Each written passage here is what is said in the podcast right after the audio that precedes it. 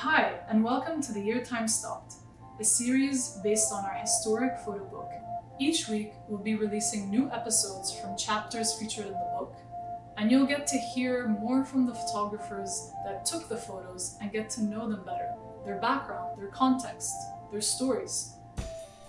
Chapter 10 Even though our mouths could not be seen through our masks, our words were louder than ever. The signs were all around. It was a year of getting messages across, and we needed to make sure that we were seen at all costs. The images included here show the signs that packed the most punch from the year. This is what the people had to say.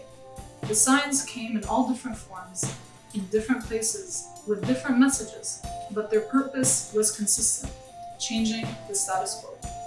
Hey folks, thanks for tuning in. Now let's jump into the interviews from the photographers featured in this chapter. Both my parents are Persian, and they had to go through a lot to make sure that their children had the best opportunities in life. So while growing up, you don't, you don't realize that being a child, you're busy discovering the world and how the world actually works.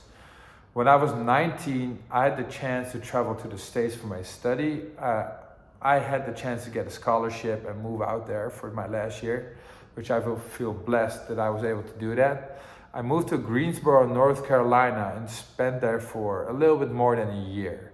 So growing up in Amsterdam, it's a whole different story, especially in, I'm talking about 2007 when I moved there. So what I experienced here was nothing that I experienced in the States. And I feel blessed, I feel more than blessed with the journey that I was able to make. It shaped me into the person that I am today. I learned so much North Carolina that I still reflect back on it on daily basis even better, I still talk to most of the people that I met there daily. So the Black Lives Matter movement, it created unity because the picture that I took, it was actually on June 1st on the Dam Square when the whole Black Lives Matter movement came to life. And it brought all cultures, beliefs, and people together from all over the world people came together to show how connected we are, how strong we are together, and most importantly, how we can unite. And I think that's something that the world needs right now. Like we need, we need to unite more. We need to to stick together. That's that's important.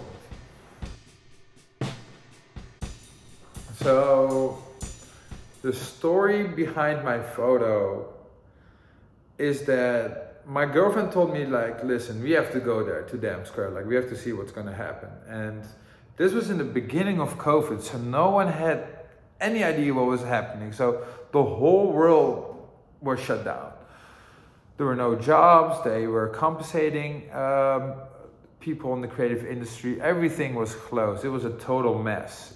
And we went there to the Black Lives Matter movement, and I decided to bring my camera and I just started shooting like and it was for me it was the first time that I was doing something out of myself so everything I do is commissioned work so people come to me they have a, a problem they have a solution they have an idea and we fix that for them. But this was actually like you know this was my own project. It was my own own creativity that I could do. So yeah I was happy that I did something like that. It opened my eyes. I need to do more stuff like that in general.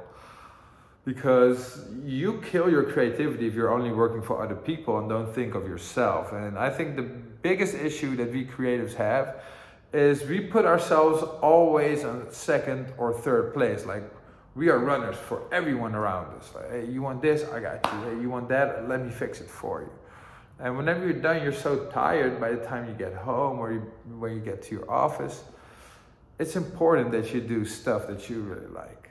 So that's that's my peace of mind. Why was it important for you to tell this story? I don't think it was necessarily important for me to tell this story. It was more important to tell my own story about what I just did. I think that the movement it united the whole world. And it even opened up my eyes on what I said, free work and my own creativity. So I think that was much more important to, to tell a piece of my own story. As a photographer, what do you hope to achieve through photos? to inspire more people to become creative and to try stuff in their lives. That's the most important thing. Like, uh, I hope I achieve my own goals.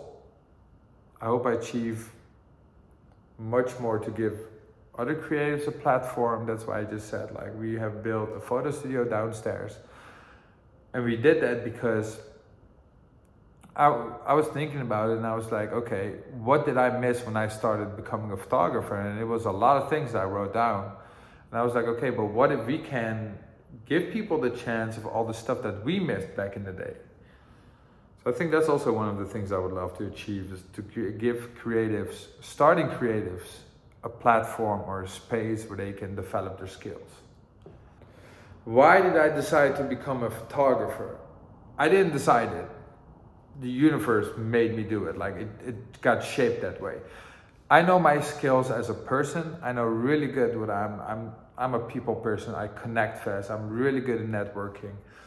And photography for me was a gateway to get even closer to my goals.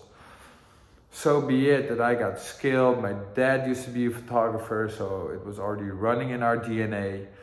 And I love tech stuff. I'm a nerd. So I love figuring stuff out. I love technology. So for me to become a photographer, I think it was a path, it was a journey, it was a universe telling me to do it. But I'm happy that, that I decided to become a photographer. What would you like the world to know about your community, identity, and heritage? It's the new generation. We are the new generation, and I'm 34, so there's even a younger generation that I look up to everything happens so fast. Everything. Like the if you miss out on something within a week, it's not even relevant anymore. Like on Instagram, Twitter, TikTok, you name it, all those stuff. It, it's we're living in a fast pace, and what I want to world to know about my community is that I brought a lot of people together that I helped shape the, the new generation. That's what I would like to know. And I would also like the people to tell that, hey, don't listen too much to your parents. Do what you feel that good, that's good. If you want to become a creative, but your parents tell you to become a doctor, mm, skip that shit. Follow your gut feeling. So, how do you feel about having your work featured in printed media. Is that important to you as a photographer? No. What's important to me as a photographer is that I'm be able to tell a story through a concept or a campaign, or that you can develop a story about a brand that needs a rebranding or that wants you to, to show something else. Of course, it's nice to have your pictures printed in the media or having them as billboards in the city, and that's always good. But most of those things are super commercialized jobs. Like you don't see amazing creative work put out there. So shout out to Scopio for giving us the opportunity to do something like this because now finally our voices are heard. That's important. Like I this is important. Like work like this, printed in media, in a book, in an audio book, give people a platform. That's what I think is important.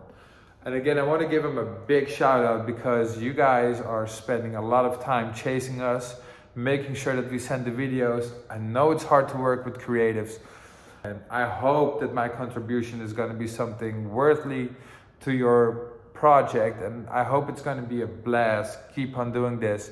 Love you guys. Thank you for the opportunity. Peace out. Hey folks, I hope you enjoyed the episode. If you're interested in learning more about the photographer, you can check out more of their images and stories on our website, scop.io, and buy our book on any major online retailer or your local bookstore. Tune in to our next episode. And don't forget to subscribe. See ya!